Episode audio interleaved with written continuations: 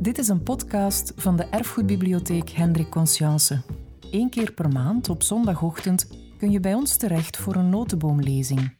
In deze lezingen bekijken we de maatschappij en cultuur van vandaag door een historische bril. Je kan ze hier herbeluisteren. We wensen je heel veel luisterplezier.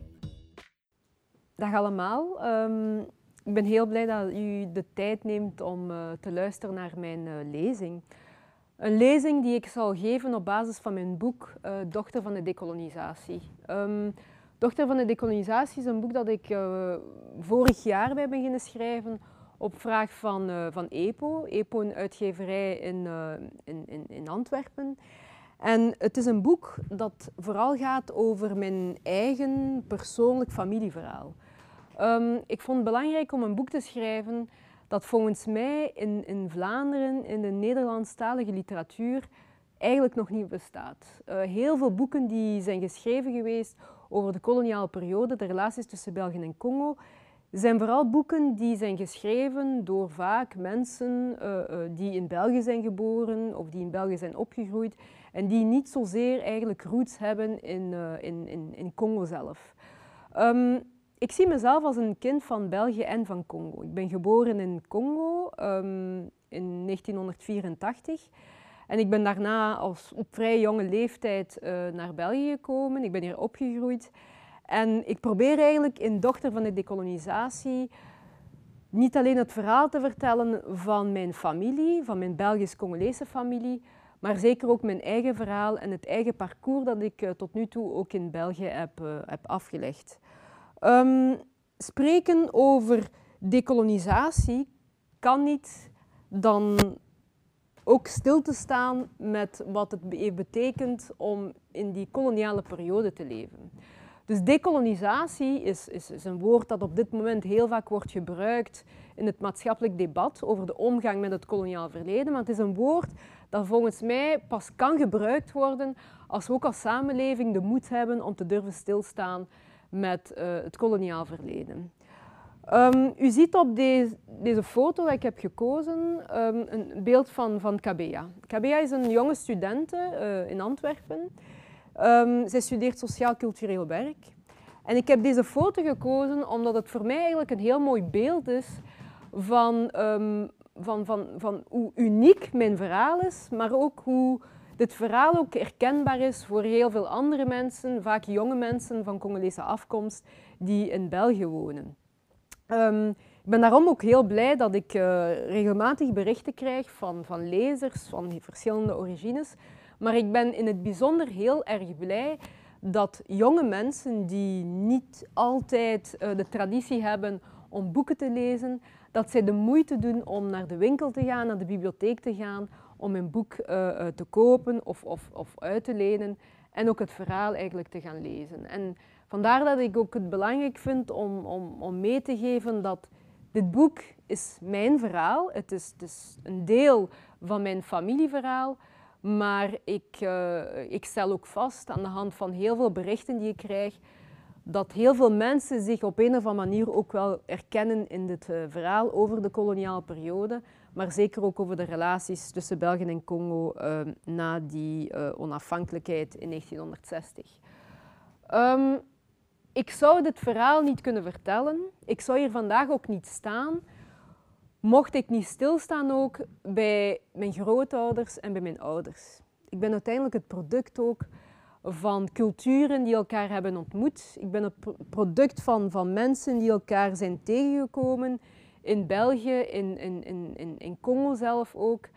En ik begin dan ook graag met het verhaal van mijn grootvader.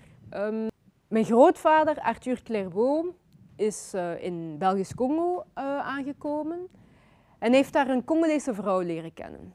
En u ziet hier het beeld van uh, mijn Congolese grootmoeder, Louise Nsai, van wie ik ook de naam draag. Louise was een vrij jonge vrouw, was een zeer groot leeftijdsverschil tussen haar en Arthur Clairvaux. En ze zijn een relatie gestart. Het is voor mij heel wat onduidelijk te weten van in welke context dat die relatie eigenlijk ook tot stand is gekomen. Maar we moeten weten, we zitten in een koloniale samenleving en relaties tussen kolonialen, witte kolonialen en zwarte moeders, zwarte vrouwen, worden getolereerd.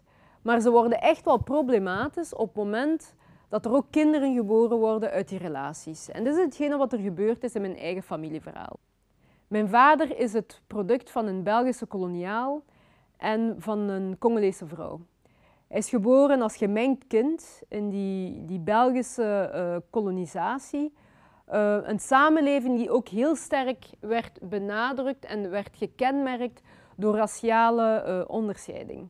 Dat betekent dat je bovenaan had je eigenlijk de kolonialen, de Belgen, die de macht in handen hadden en die eigenlijk het land gingen bezetten. En onderaan had je de Congolezen die werden bezet en die werden overmeesterd door uh, de Belgen. En tussenin had je eigenlijk een tussencategorie. En dat was de categorie van de gemengde kinderen. De metiskinderen genoemd, maar ook wel kinderen genoemd van de zonde, omdat ze eigenlijk ja, illustreerden dat witte mensen, die destijds werden gezien als superieure mensen, dat ze eigenlijk in contact waren geweest met uh, zwarte mensen en dan specifiek ook met uh, zwarte vrouwen. Dus mijn vader groeit op in die koloniale samenleving. Hij wordt op een bepaald moment uh, zijn moeder weggehaald, omdat de koloniale administratie vond dat zwarte moeders eigenlijk niet in staat waren om die gemengde kinderen, die halfwitte kinderen, ook te gaan uh, opvoeden. Dus hij is terechtgekomen op vrij jonge leeftijd op een internaat. En u ziet hier een beeld van mijn vader wanneer hij op dat moment ook al een tiener is. En hij groeit eigenlijk in een internaat op samen met andere uh, kinderen, onder andere ook kinderen van uh, gemengde ouders. Um, op latere leeftijd uh, leert hij mijn, mijn moeder kennen. En um, in de jaren tachtig wordt hij dus eigenlijk geboren in Zaire. Wat toen destijds dus Congo was, dus de naam eigenlijk van wat we nu kennen als de Democratische Republiek Congo. Um, de eerste levensjaren breng ik door in Zaire. Wanneer ik terugdenk aan mijn jeugd in dat land, denk ik heel vaak ook gewoon terug aan mijn uh, eerste levensjaren in de wijk waar ik ben opgegroeid. De wijk Maenge. De wijk Maenge is, is voor mij eigenlijk de plek waar mijn, mijn, mijn eerste levensjaren zich hebben afgespeeld. En ik zal jullie heel graag een fragment willen voorlezen uit het boek omdat het boek niet alleen een verhaal is over mijn grootvader die in Congo komt, hoe hij die Congolese vrouw leert kennen. Het is niet alleen een boek over mijn vader die, die opgroeit in die koloniale samenleving, maar het is ook een boek over mijn eigen, mijn eigen geschiedenis ook. Het feit dat ik geboren word in, in Congo en dat ik op een bepaald moment ook Congo moet verlaten, waar ik zo dadelijk nog even op zal terugkomen. Dit is een, een, een foto van, van, van mezelf als, als, als, als jong kind in, uh, in, in Zaire en, uh, en in de wijk uh, Maenge. En ik lees graag even een fragment voor om jullie ook aan te geven van wat het voor mij ook heeft betekend om op een bepaald moment na het overlijden van mijn vader samen met mijn moeder ons land te verlaten en eigenlijk te kiezen om naar België te komen. Vluchten is vertrekken, om welke reden ook. Vluchten betekent meer dan een land of een stad verlaten. Op het moment van ons vertrek is mijn moeder 35 jaar. De leeftijd die ik nu heb. Ze laat als jonge weduwe alles achter wat ze als zelfstandige vrouw met vallen en opstaan heeft opgebouwd. In de hoop om elders opnieuw te beginnen. Als kind van vijf verlaat ik mijn wijk, mijn kleuterschool, mijn speelkameraden, mijn familie en mijn vader die in vrede rust. Ik neem afscheid van Maenge en mijn hele vertrouwde omgeving. Ik beleef het vertrek onbewust, als een soort avontuur. Maar het zal een onuitwisbare impact hebben op mijn parcours. Het helingsproces begint pas 15 jaar later. Ik heb in het tweede deel van mijn boek aan de lezer willen meegeven wat het betekent om als migrant op een bepaald moment, jong of volwassen, om een bepaald moment je land te verlaten. En dat is eigenlijk het tweede deel van mijn boek. Ik kom in 1989 samen met mijn moeder in België aan. En op dat moment begint eigenlijk een heel integratieproces. Ik moet een nieuwe taal leren, want ik heb uh, in Congo heb ik uh, Lingala geleerd. Dat is een van de Congolese talen in, op dat moment in Congo. Ik heb ook wel wat Frans geleerd, maar op het moment dat ik in België aankom, spreek ik helemaal geen Nederlands. En mijn moeder um, gaat op een bepaald moment eigenlijk kennismaken met een bepaald koppel, een Vlaams koppel. Um, en um, zij worden eigenlijk mijn mami en mijn papi. Mijn moeder als een uh, goede, praktiserende vrouw stelt hen ook de vraag om mijn meter en Peter te worden. En zo word ik in 1990 gedoopt in Brussel. En uh, ga ik steeds meer tijd ook doorbrengen bij mijn mami en papi in Vlaams-Brabant in uh, Landen. Um, na mijn, mijn, middelbare studies in Landen um, beslis ik om politieke wetenschappen te studeren in Leuven. En het is eigenlijk in Leuven dat ik een zeker engagement begin te creëren. Een engagement om mij veel meer te gaan verdiepen in mijn Belgisch-Congolese geschiedenis, maar ook een engagement eigenlijk om een zekere stem en een zeker, zeker plaats in te nemen als het gaat over het publieke debat over uh, Belgisch-Congo, dat koloniaal verleden, maar ook zeker over de relaties tussen België en Congo. En uh, na mijn studies uh, begin ik, zoals het gaat, ook te werken. Eerst ga ik werken als parlementaire medewerker. daarna word ik beleidsmedewerker voor een Belgische NGO. En sinds vorig jaar eigenlijk ben ik curator beeldvorming bij het MAS, waar ik onder andere mee de Expo 100 keer Congo heb, heb georganiseerd. En ik ben mij in al die jaren steeds meer gaan verdiepen in dat koloniaal verleden.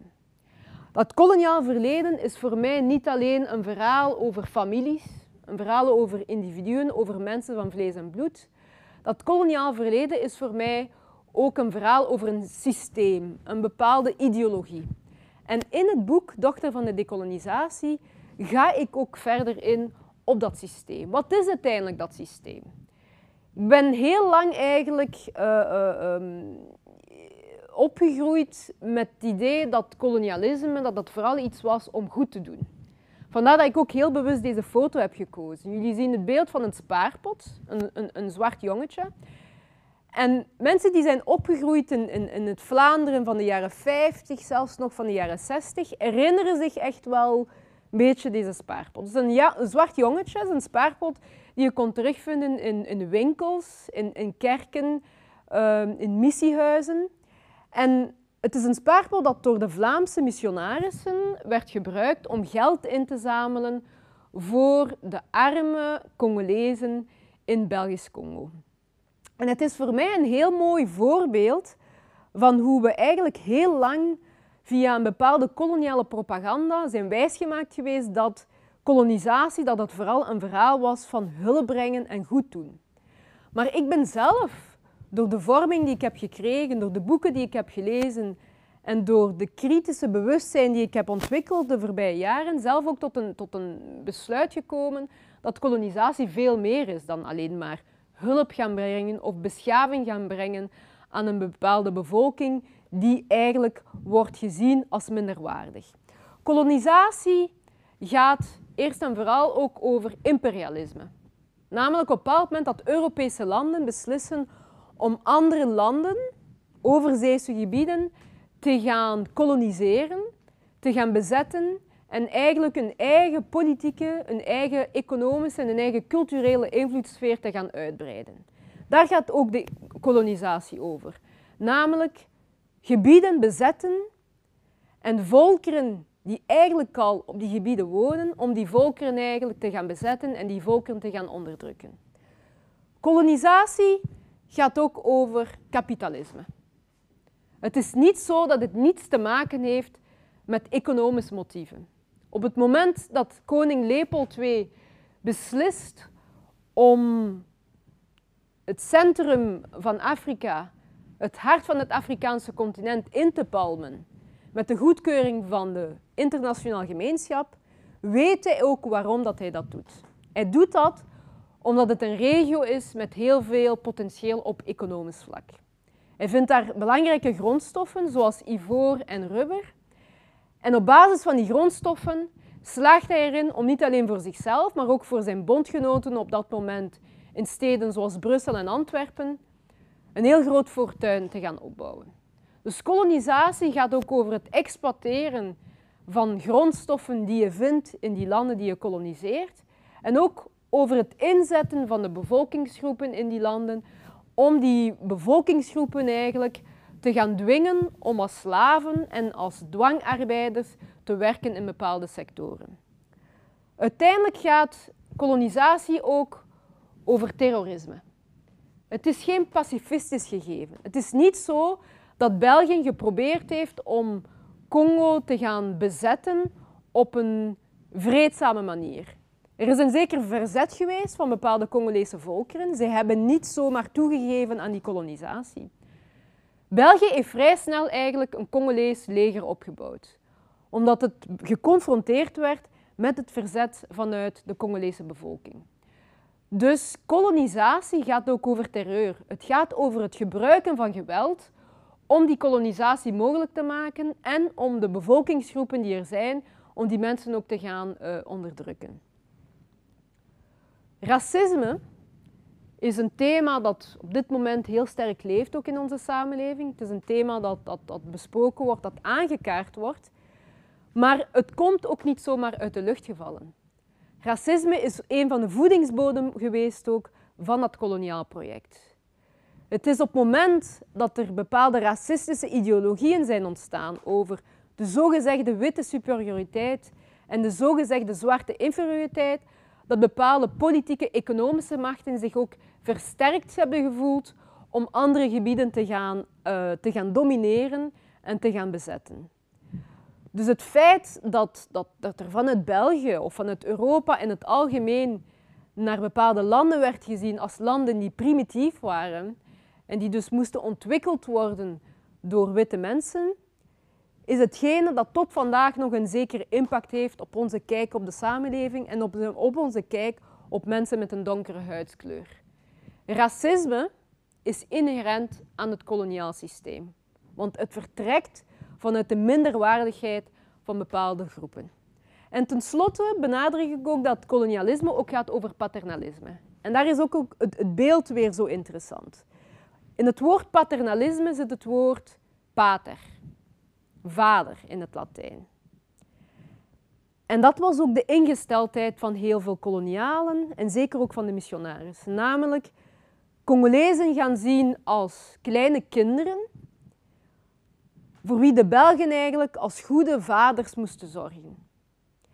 En op zich zou je kunnen denken van ja, was dit nu allemaal zo slecht bedoeld? Ik wil niet zozeer kritisch zijn of ik wil niet zozeer ingaan op de individuele verantwoordelijkheid van kolonialen. Ik heb in mijn boek het verhaal verteld van mijn grootvader. Ik heb mijn grootvader zelf niet gekend. Maar ik vind het heel moeilijk eigenlijk om als iemand van een jonge generatie om mij te gaan uitspreken over motieven van mensen die een zekere rol hadden binnen die koloniale samenleving. Wat ik wel belangrijk vind, is stil te staan met dat systeem. En voor mezelf kom ik tot de conclusie dat het systeem, het koloniaal systeem op zich, dat het een systeem is dat onmenselijk was. En een systeem dat eigenlijk onrechtvaardig was, dat fundamenteel onrechtvaardig was. Er is uiteraard wel geïnvesteerd geweest in scholen, er is geïnvesteerd geweest in wegen, er is geïnvesteerd geweest in ziekenhuizen. Maar dit is volgens mij geen reden om het koloniaal systeem vandaag in 2020 te verdedigen. Je kan het eigenlijk een beetje vergelijken met een slaaf. Want uiteindelijk daar gaat ook die kolonisatie over. Het gaat over beroven van mensen van hun vrijheid. Je kan een slaaf op een moment huis nemen. Je kan de slaaf eten gaan geven. Je kan de slaaf zelfs leren lezen en schrijven. Maar hoe je draait of keert, de slaaf blijft een slaaf. En eigenlijk kan je kolonisatie ook op die manier vertellen. Congolezen hebben op een bepaald moment wegen gekregen, die ze trouwens zelf hebben aangelegd. Ze hebben op een bepaald moment scholen en ziekenhuizen gekregen. Maar in hun eigen land waren ze niet vrij. Werden ze overmeesterd door mensen die van kilometers verder zijn gekomen. En die kolonisatie heeft, ehm, als het gaat over Belgisch Congo, 75 jaar geduurd. 75 jaar lang heeft België eerst het Leopold II als koning, daarna de Belgische staat, is eigenlijk meester geweest in Congo. En je zou kunnen zeggen, ja, 75 jaar lang, Congo is onafhankelijk sinds 1960, dit behoort tot het verleden. Maar nee, ik zie tot vandaag nog altijd dat we hier in onze Belgische samenleving en ook in Vlaanderen nog altijd geconfronteerd worden met de erfenissen van dat koloniaal verleden. En ik zou graag een heel aantal voorbeelden willen geven van erfenissen hier in België die ons wijzen op dat koloniaal verleden. Een eerste erfenis vind je in de archieven, in de foto's. Mijn excuses voor, uh, voor dit beeld. Ik weet dat het voor sommige mensen een redelijk chockerend beeld is, maar ik vond het toch wel belangrijk om dit ook even te tonen, omdat het ook weer een, een, een, een goede illustratie is van wat kolonisatie is en het gewelddadig karakter ook van die kolonisatie. Namelijk Congolezen die op een bepaald moment gedwongen worden om rubber te gaan tappen. Rubber dat belangrijk is voor de westerse economie, want rubber werd op dat moment, eind 19e eeuw, begin 20e eeuw, gebruikt voor de autobanden in het westen. En Congolezen werden ingezet in dat economisch-kapitalistisch project. En wanneer ze onvoldoende rubber produceerden, werden er strafexpedities uitgestuurd. En het gebeurde dat bepaalde Congolezen eigenlijk en bepaalde dorpen werden gestraft door ledematen zoals handen eigenlijk te gaan afhakken. De sporen van dat koloniaal verleden zijn aanwezig in onze archieven. Die foto's circuleren, die foto's kunnen geraadpleegd worden. En dit zijn belangrijke foto's, omdat zij ons helpen om niet te vergeten met wat er eigenlijk is gebeurd. Een andere erfenis is de koloniale beeldvorming. Dit is een beeld van het uh, Museum van Tervuren, een van de eerste uh, zalen uh, die jullie kunnen bezoeken wanneer jullie het museum, het Afrika Museum van Tervuren bezoeken. En het is een heel interessant beeld omdat het iets zegt over de koloniale beeldvorming. Men heeft zwarten, Congolezen hier in het bijzonder, eigenlijk altijd afgebeeld alsof het mensen zijn die primitief zijn, die barbaar zijn, die onderontwikkeld zijn. En we zouden kunnen denken dat het een beeld is uit het verleden, maar ik raad jullie aan om sommige filmen te bekijken. Ik raad jullie aan om misschien de film FC de Kampioenen te bekijken. Een film die dateert van nog geen twee, drie jaar. Een beeld van FC de Kampioenen. Op een bepaald moment gaat de FC de Kampioenen naar, eh, naar Afrika. En we krijgen eigenlijk als kijker een, een, een zeer stereotype manier te zien van hoe men omgaat met Afrika en hoe men omgaat eigenlijk met Afrikanen. Dus die koloniale beeldvorming is iets dat vandaag op verschillende manieren, soms misschien iets minder expliciet, nog altijd eigenlijk doorleeft in media, in stripverhalen en zelfs in bepaalde tradities. De erfenissen van het koloniaal verleden zien we ook in onze publieke ruimte. Leopold II, als de koning Bouwer, is eind 19e eeuw, begin 20e eeuw begonnen met het investeren in een aantal infrastructuurwerken. In Oostende, maar ook zeker in Brussel. Dit is een beeld van um, de Cinquantenaire in, uh, in, in Brussel, Jubelpark. Hij heeft daarin geïnvesteerd. En het was trouwens naar aanleiding van het 100-jarig bestaan van België. En het is maar een van de vele voorbeelden die aantonen dat dat koloniaal verleden, vaak zelfs zonder dat we het beseffen, ook blijft doorleven in het straatbeeld. We zien dat in de, in, de standbeelden, maar we zien dat evengoed ook in bepaalde straatnamen die vandaag nog altijd verwijzen naar koloniale figuren. Of dat nu gaat over Leopold II, maar ook over officieren die actief waren in de Belgische kolonie, maar zeker ook missionarissen uh, die een bepaalde rol hebben gespeeld in dat koloniaal proces. Ik vind het belangrijk, en ik schrijf het ook in mijn boek, om te benadrukken dat de erfenissen van die kolonisatie, dat we dat niet alleen terugvinden in gebouwen, niet alleen terugvinden in, in bepaalde uh, manieren om naar elkaar te kijken, maar die erfenissen leven ook verder in families. Dit is een beeld van een, een, een, groep van vrouwen, gemengde kinderen, waar ik het daar straks ook over had. Gemengde kinderen zoals mijn eigen vader. Gemengde kinderen die op een bepaald moment zijn weggehaald geweest bij Congolese moeders. Omdat ik, zoals ik zei, Congolese moeders in die koloniale samenleving niet werden gezien als geschikte vrouwen om hun kinderen op te voeden. Deze vrouwen zijn weggehaald, ze zijn op een bepaald moment naar België overgebracht en ze zijn eigenlijk opgegroeid in België met een, met een trauma. Trauma dat ze dus niet zijn kunnen blijven met hun moeder en dat ze dus zijn opgegroeid zonder eigenlijk connectie te kunnen hebben met een deel van hun identiteit. En recent hebben deze vrouwen een klacht ingediend tegen de Belgische staat, omdat ze de Belgische staat eigenlijk verantwoordelijk stellen voor het leed dat ze tot vandaag nog altijd dragen.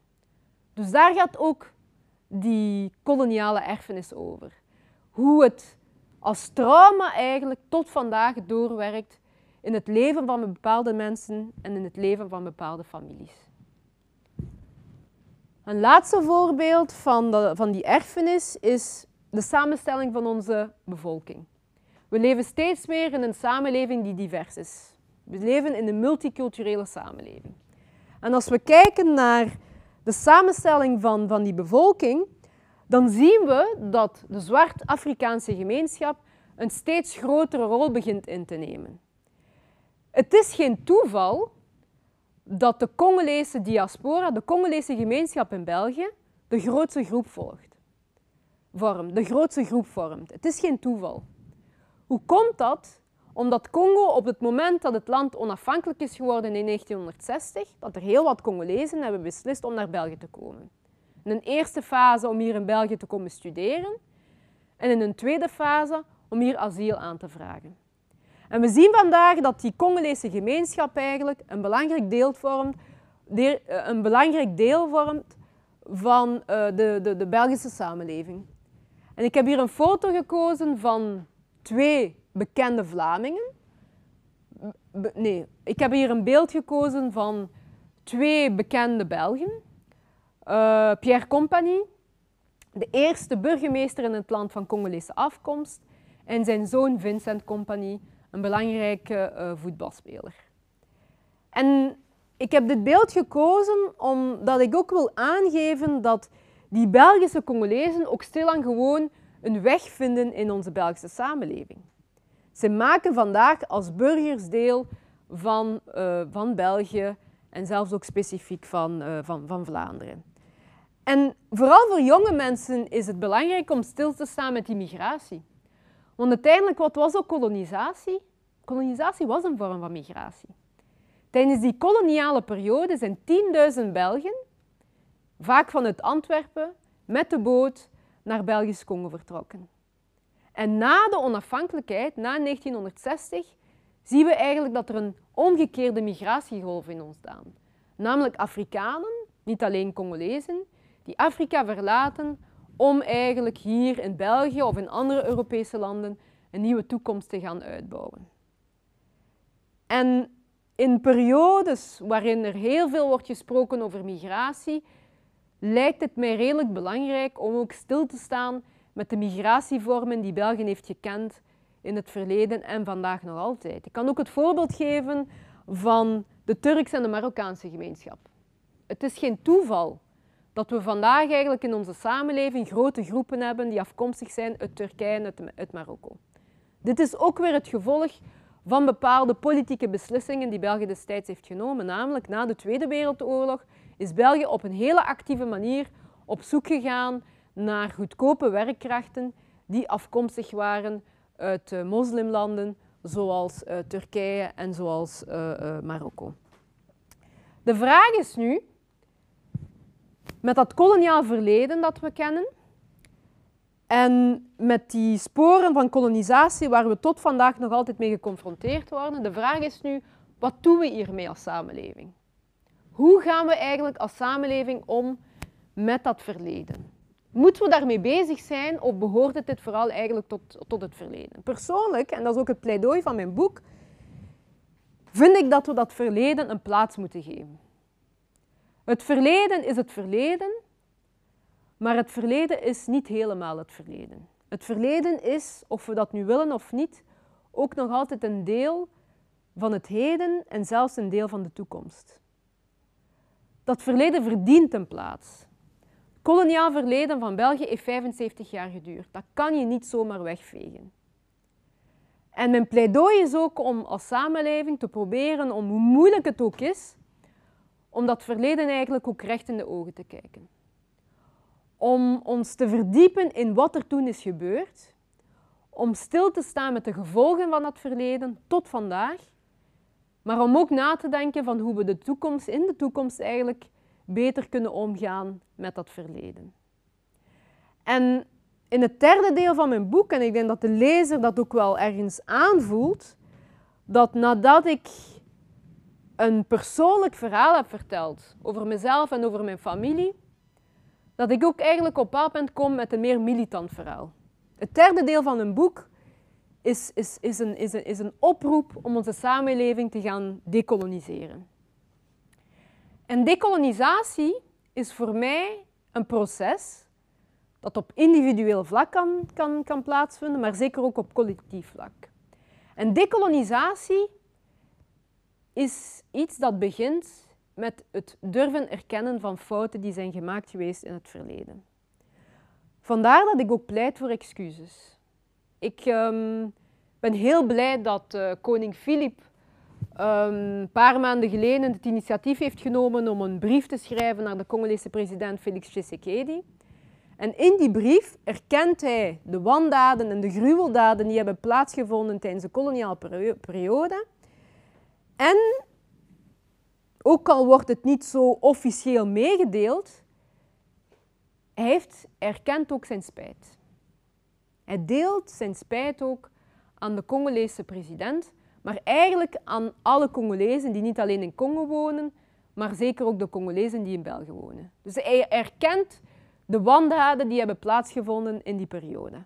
En dat is een belangrijk iets, dat is een historisch iets.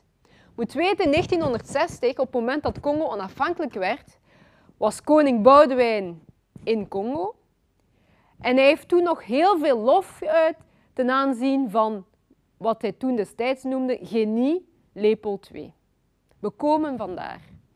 In 2010 eh, was koning Albert II, ook in Congo, en heeft toen zich helemaal niet uitgesproken over die koloniaalperiode.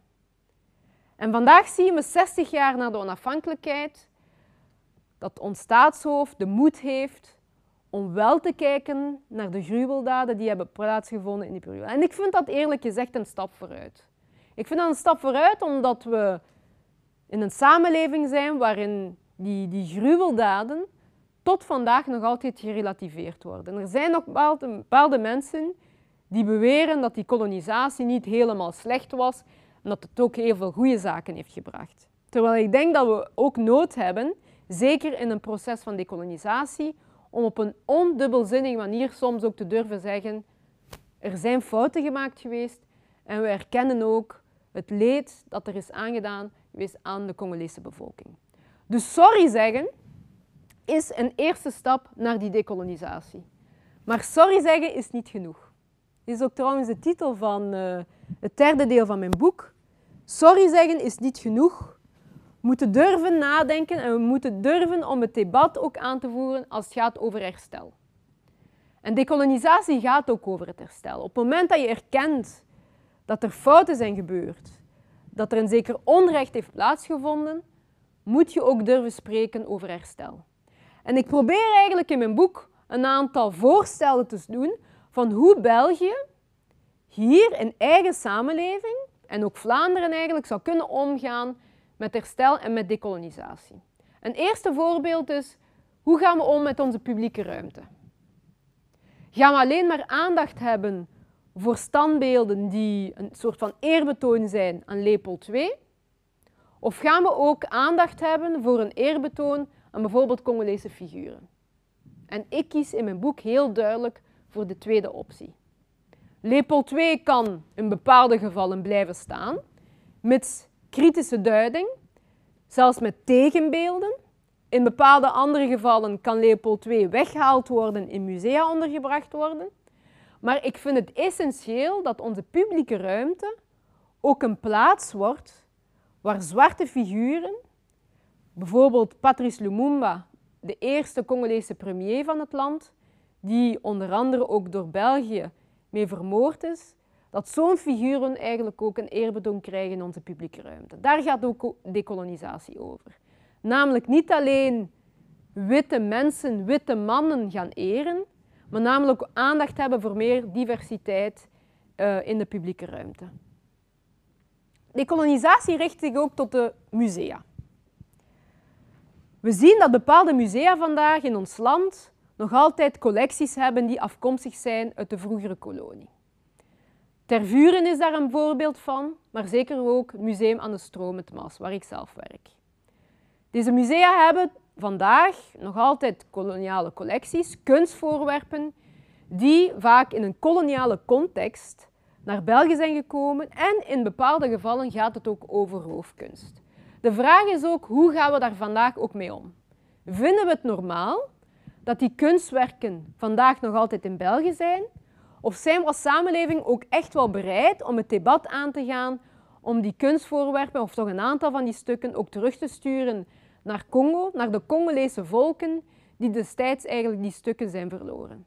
Ik denk dat het goed is om in het kader van de decolonisatie, om ook dat gesprek aan te gaan en te durven eigenlijk onszelf ook als instellingen, als, als, als museum, ook in vraag te gaan stellen. Maar dat betekent ook, decolonisatie, dat musea veel meer inclusief moeten worden. Dat ze moeten openstaan, niet alleen voor een bepaalde groep mensen in de samenleving, maar dat ze ook tentoonstellingen, exposities moeten organiseren die een veel breder publiek eigenlijk kunnen bereiken. En het MAS heeft dat proberen te doen met de Expo 100 keer Congo. Een expo organiseren om de, de, de, publieke opinie te informeren over de aanwezigheid van die, van, van die Congolese collectie in de stad Antwerpen, maar ook om het debat aan te gaan over, uh, over de toekomst van die collectie.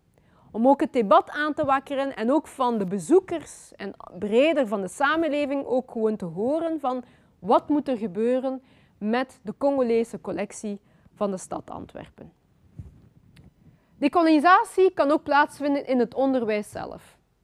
Als ik jullie de vraag stel, hoeveel heb je geleerd over koloniaal verleden op school?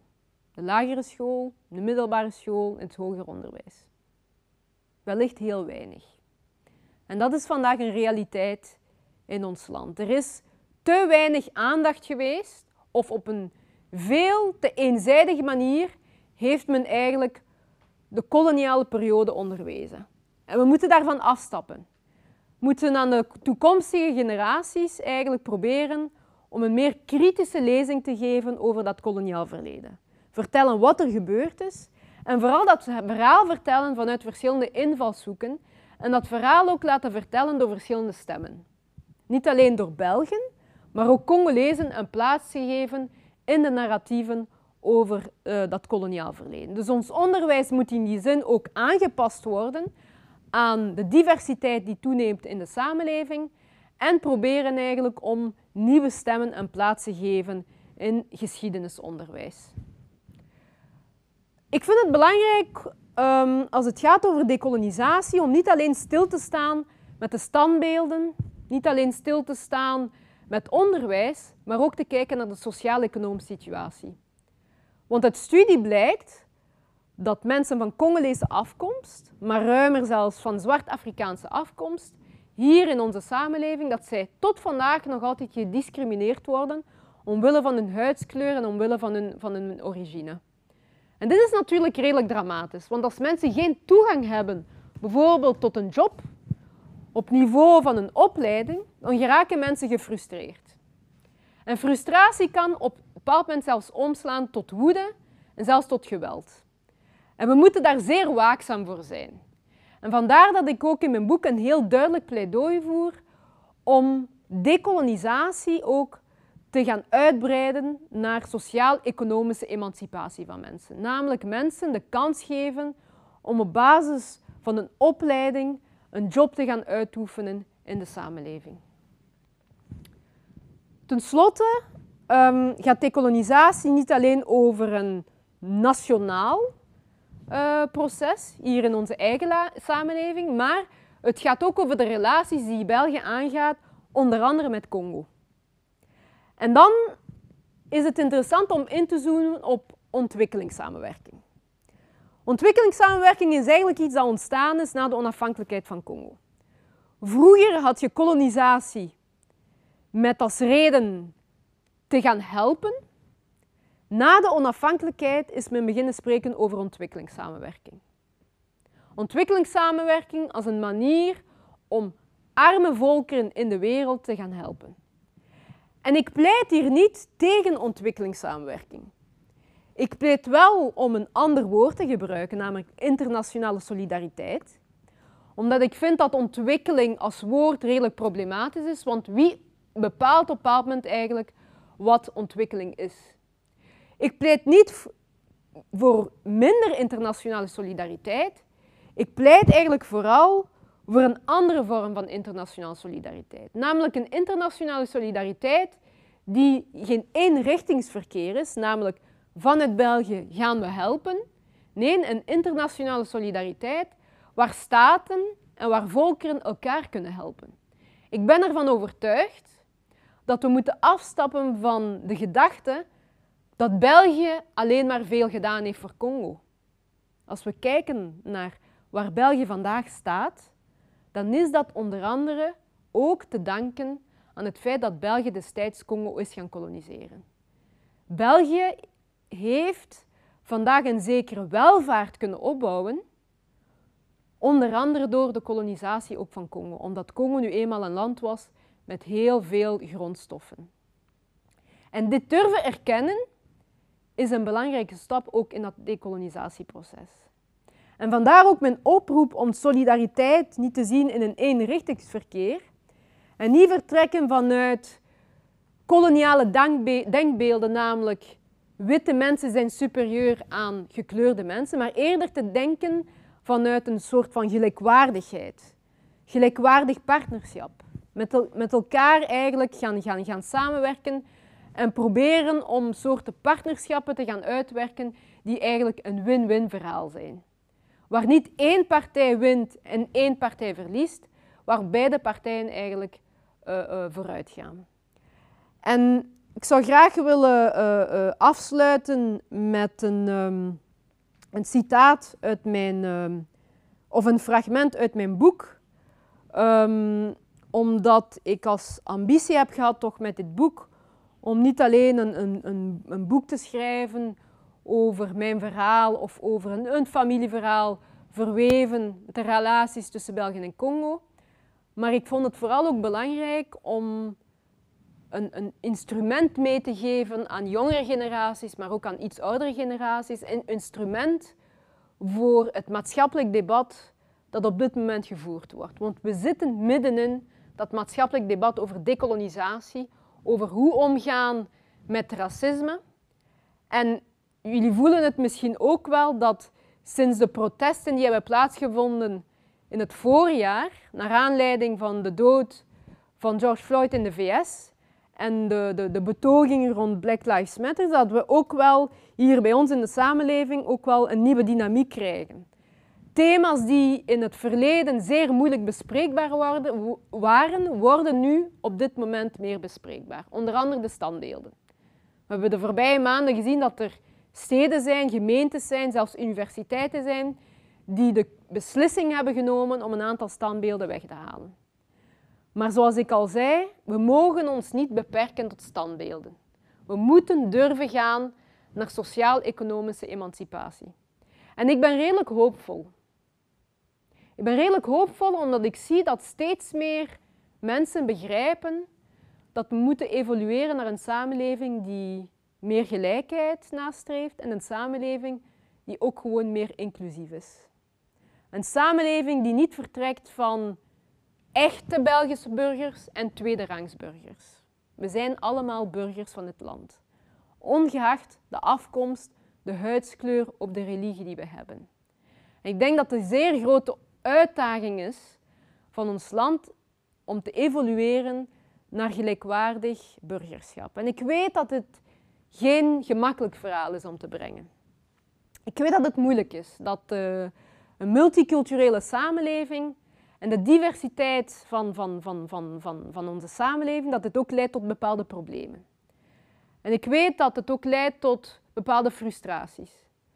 maar ik vrees dat we geen andere, uh, dat we geen andere mogelijkheid hebben, dat we geen andere keuze hebben dan te leren met elkaar samenleven.